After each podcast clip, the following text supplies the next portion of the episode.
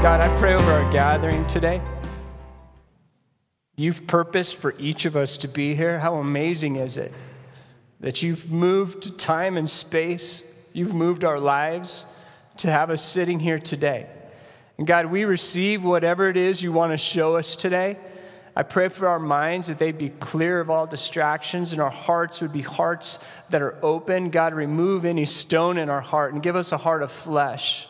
Let us know that you're moving. Let us feel that you're moving. Because, God, you're in this place. And when your people gather together, you already said that you will move.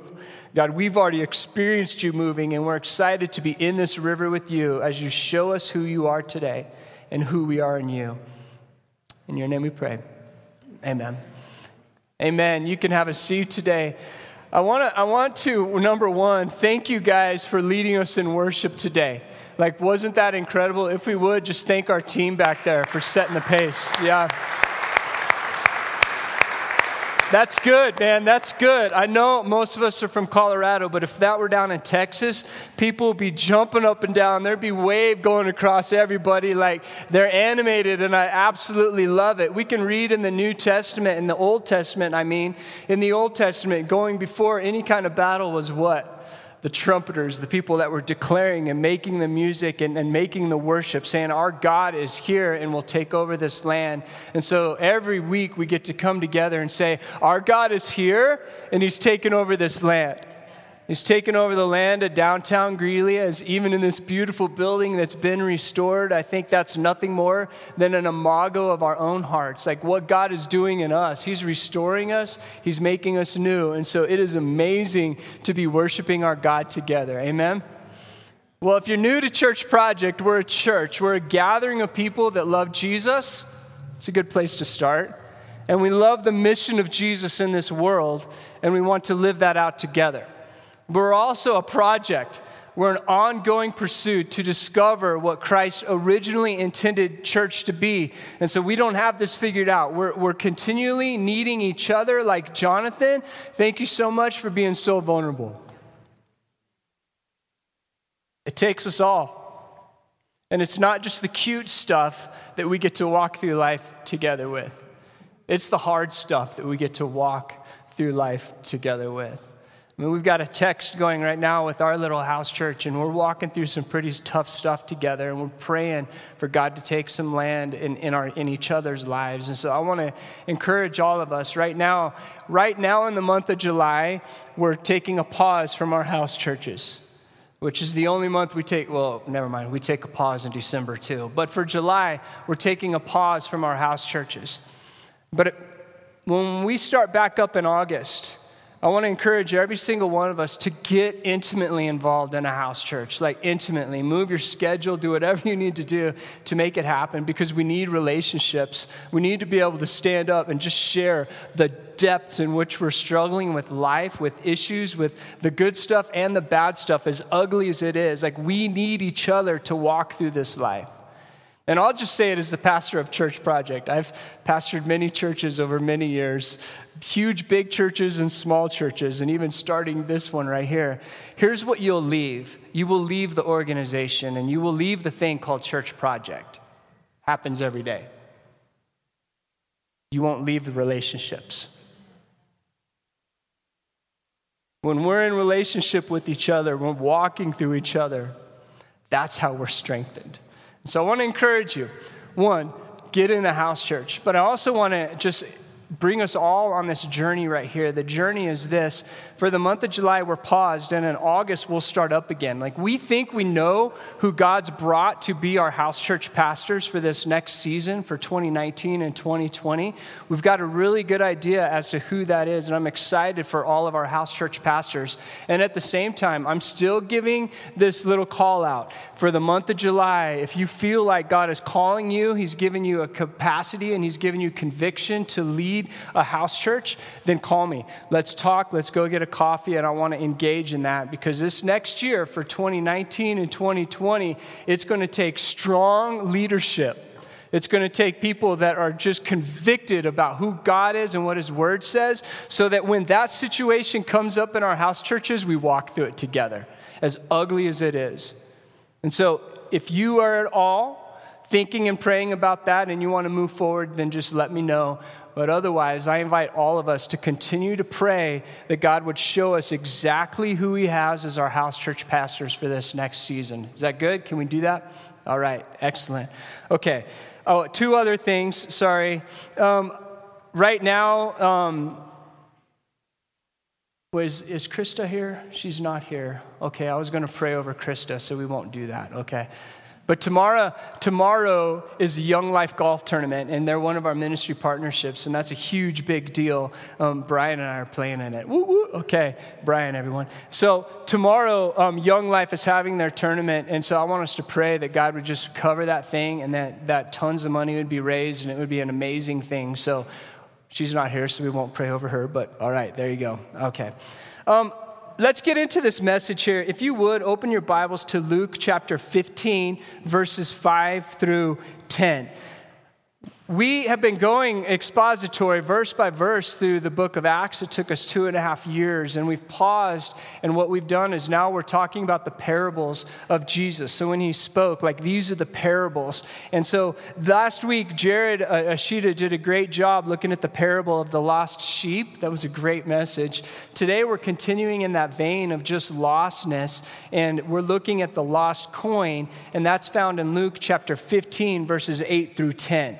We'll get to that in a minute. I want to kind of set it up like I do every week. When we're talking about parables, parables was the preferred method for Jesus' teachings. A third of his teachings were done by these stories, by parables. That's the power of parables, that's the power of stories.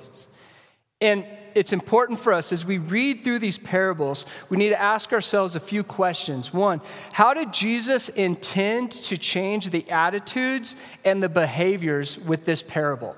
So, when he was actually teaching this, how did he intend to change the attitudes and behavior of the people that were listening to this parable? We need to have that same thought. The second question is this, um, or just thought Jesus' original intent, what he originally intended for that message to, to display and to teach, to change the attitudes, should be the goal of us as we read this. When Jesus, what he was originally teaching, should be our goal as well. And, and then the other one is this, okay? Prompted by the Holy Spirit as we're going through these parables, God is going to speak to us each individually and when he does, I pray that we come under his alignment and we say, God, you're the Lord over my life, and I, and I surrender to your lordship. And as the Holy Spirit teaches us and prompts us as we're sitting here, as we're going through this, I would pray that we'd be men and women that would say, Show me which way to go, and I will align myself under your teaching and who you are in my life. So that's my prayer. In fact, I want to pray this prayer over us out of, out of Psalms 25, verses 4 through 5. Jesus, help me to submit to your kingdom authority in every area of my life. Show me your ways, Lord. Teach me your path. Guide me in your truth and teach me, for you are God, my Savior, and my hope is in you all day long. Amen. Let's look at this parable. Before we get into this parable, here's the question Have you ever lost something of value and went crazy trying to find it? Like your cell phone, you're like, where is that stupid cell phone? Okay, it's called geotags. Put them on everything you have, okay? If you've ever lost something and you couldn't find it, it's like you're, you're moving everything to try to find it. I remember when Jared and, and Shannon and Ashita literally lived next door to us. One, that, one day he was out shoveling a sidewalk with the snow and did something like this, and his ring flew off. His little gold, his wedding ring, you know, and so he suddenly wasn't married anymore and it was gone. And I mean, he was out moving every inch of snow. I went out there uh, and I was moving every inch of snow. I mean, we looked. We looked for months and months and months. It was probably a year that I would go outside and I would just kind of look around the ground and nothing. And then one day my daughter went out and in the rock, she's like, oh, here it is. Like, found it, right? But if you've ever been there and you've lost something, you're like, where's it at? There's still things that I don't know. I don't know where it went. Like my plunger moving from Gunnison to here. I'm like, I remember putting my plunger in the U-Haul, and no one's going to steal that. Where's it at? I still don't know where it's at. And it was very valuable, by the way. Let's look at this. We have derailed. Sorry, Geraldo. Man. Okay, let's look at this parable. Luke chapter 15, verses 8 through 10. Jesus is teaching, and he says, Or suppose a woman has 10 silver coins and loses one. Doesn't she light a lamp, sweep the house, and search carefully until she finds it? And when she finds it, she calls her friends and neighbors together and says, Rejoice with me, I have found that lost coin. In the same way, I tell you, there is rejoicing in the presence of the angels of God over one sinner who repents. Whew. Just think if my messages were that quick. Powerful.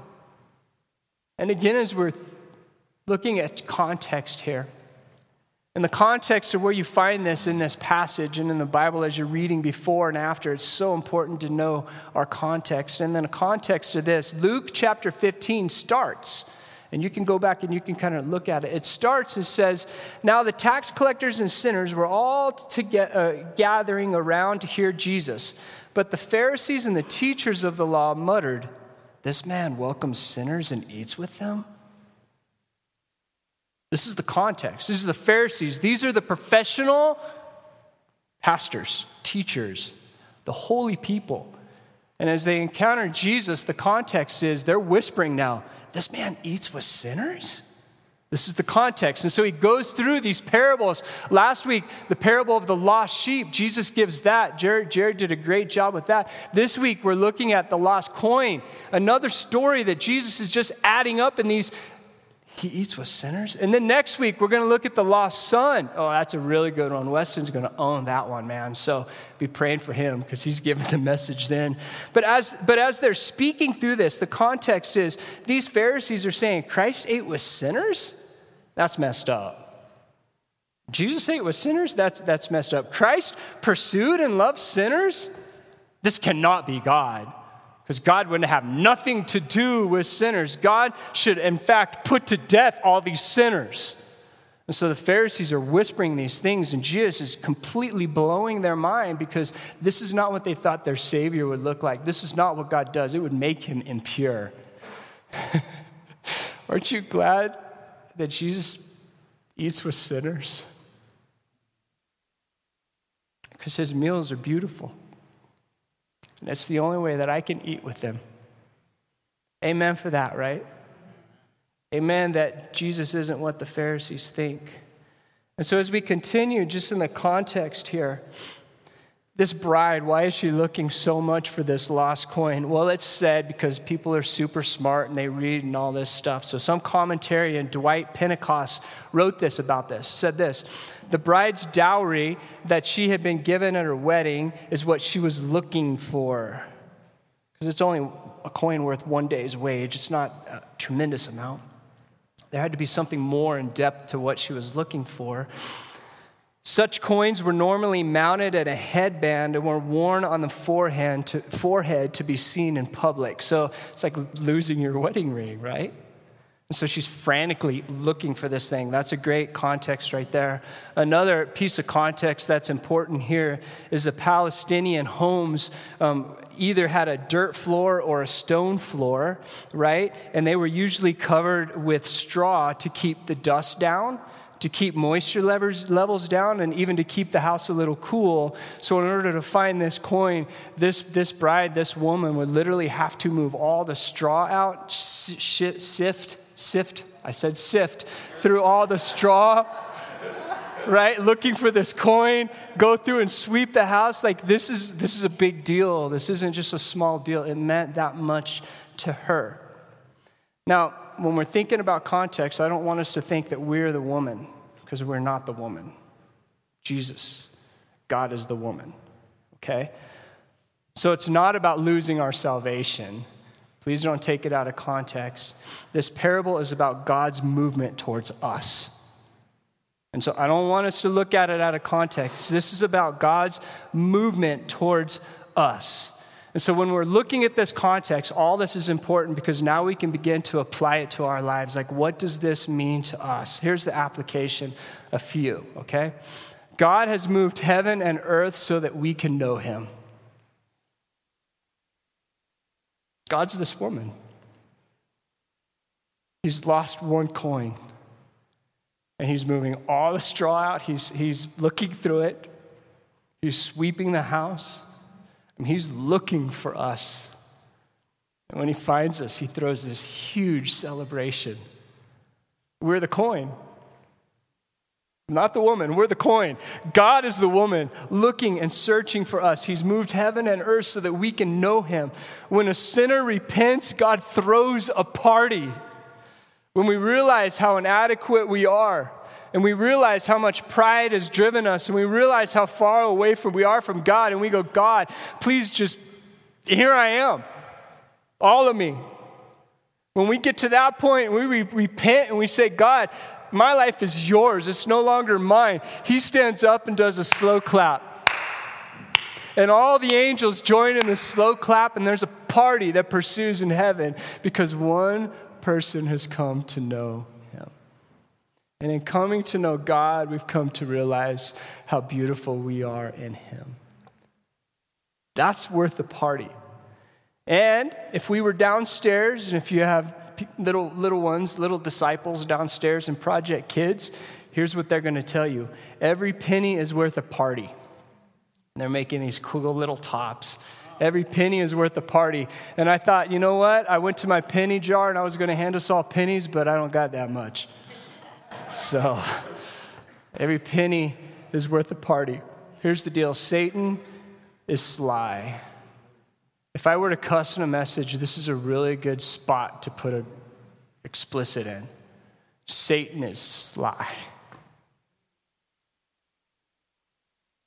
Why do we say that? He wants to steal our identity.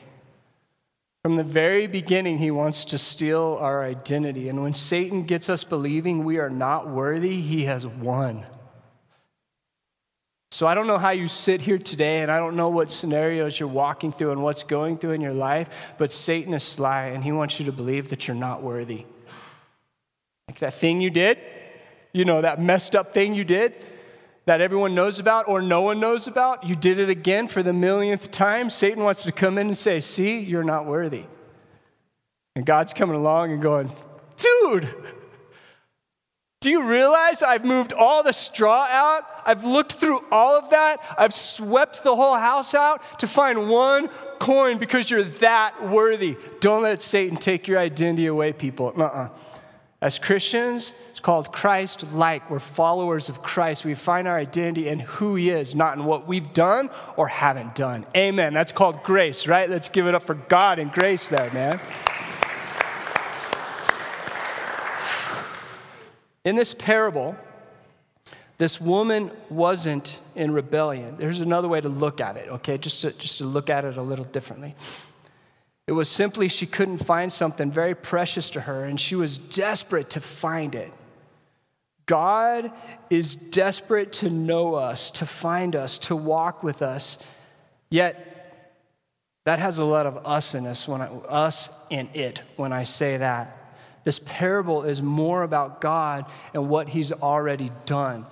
Like, if, if you want to know about God and His heart towards humanity, 2 Peter 3 9 says this The Lord is not slow in keeping His promises, as some understand slowness. Instead, He is patient with you, not wanting anyone to perish, but everyone to come to repentance. Like, the way I see it, in this verse right here is God's just looking at humanity, going, I don't want anyone to perish, man. I want you to realize that without me you're nothing and that sin separates us, but I've bridged that. Like, I've come to die for that. I've come to give you an identity and to overlook all of that. Like, my blood washes over all of us, and I'm just so patient with you. And so, as we look at it that way, like God right now is saying, I'm so patient with you. I love you so much. I'm going to continue to pursue you. That's the end of the story. Do you accept my love? And do you accept this goodness? Because I'm the woman that's lost a coin and I'm going to stay up all night until I find it. No matter how old we are, how young we are, God's brought you here because He wants to show you and tell you how much He loves you. So, will you and I accept this crazy, stupid love message? Because it's just crazy, stupid that God would move heaven and earth to eat with a sinner like myself. Do you want to know how much God has been chasing you? Like literally today, as you sit here, do you want to know how much God has been chasing you? I'm going to invite Jonathan. I'm going to invite all y'all. All y'all. I can say that because they're from Texas. Psalms 139, I'm going to read the entire Psalms 139.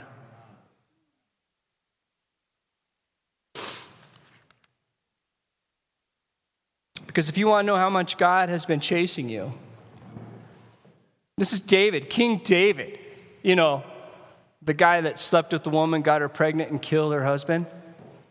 Remember him? Sounds a whole lot like me. Well, I didn't do that. I'm not admitting. Sounds a whole lot like my heart. I don't deserve forgiveness. Do you? I've let Satan steal my identity. Have you? I need to be reminded of this every single day how much God loves. So keep in mind as we're reading Psalms 139 that this adulterer murderous guy is the one that wrote it. So we're in good company, aren't we? Psalms 139. Okay, let's read here.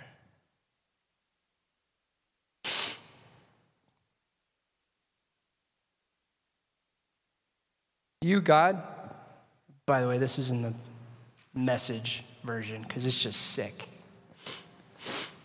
You, God, investigated my life, get all the facts firsthand. I'm an open book to you. Even from a distance, you know what I'm thinking. You know when I leave and when I get back. I'm never out of your sight. Amen. You know everything I'm going to say before I start the first sentence. I look behind me and you're there. Then up ahead and you're there too. Your reassuring presence coming and going. This is too much, too wonderful. I can't take it all in.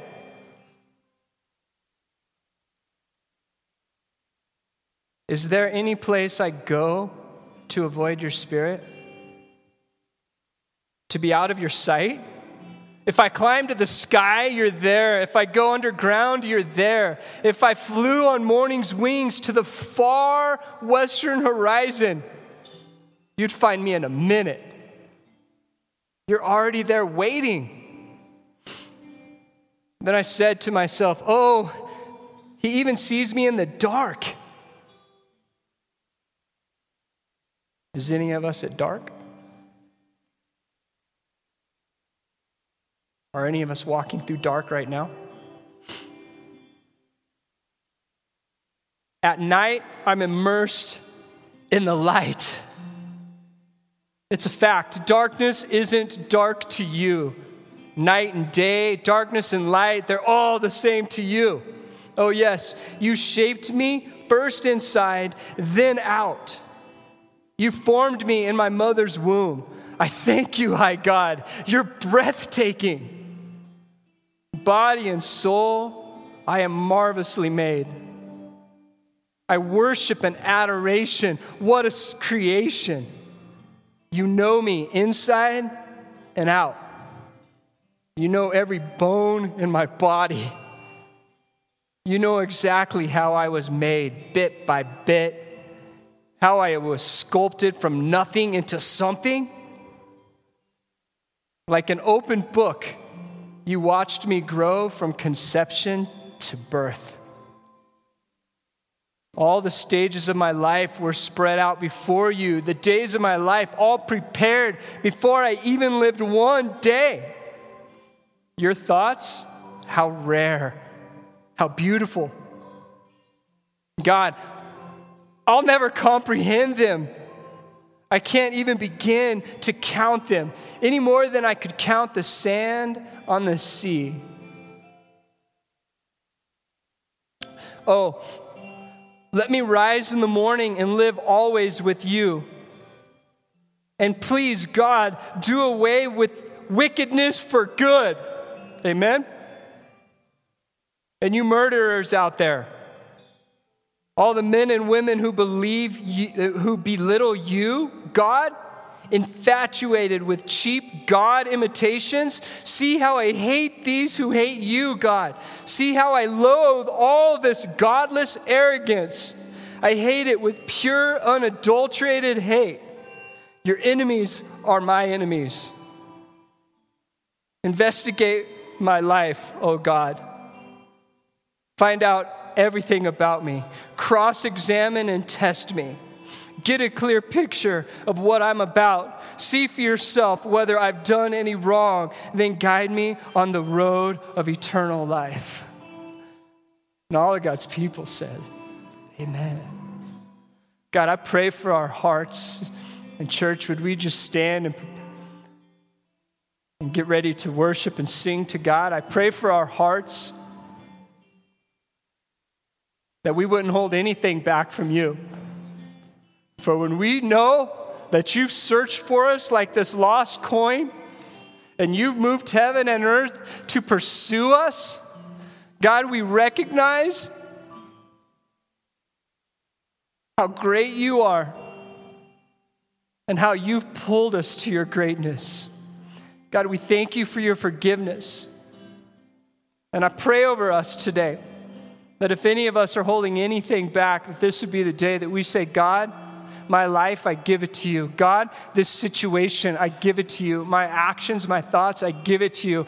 In light of how much you've moved heaven and earth for me, I would be so prideful to hold on to this thing because, God, that's just nothing more than Satan stealing my identity and making me feel ashamed for this alias in which they're put, he's putting on me. God, you say I'm a, I'm a prince and I'm a princess because of you and your blood. And so I claim that, I declare that, and that is my my identity from this day forward. So, God, break through for us in our hearts and our minds, break through for Church Project, that we would realize who we are in you and we would declare your greatness.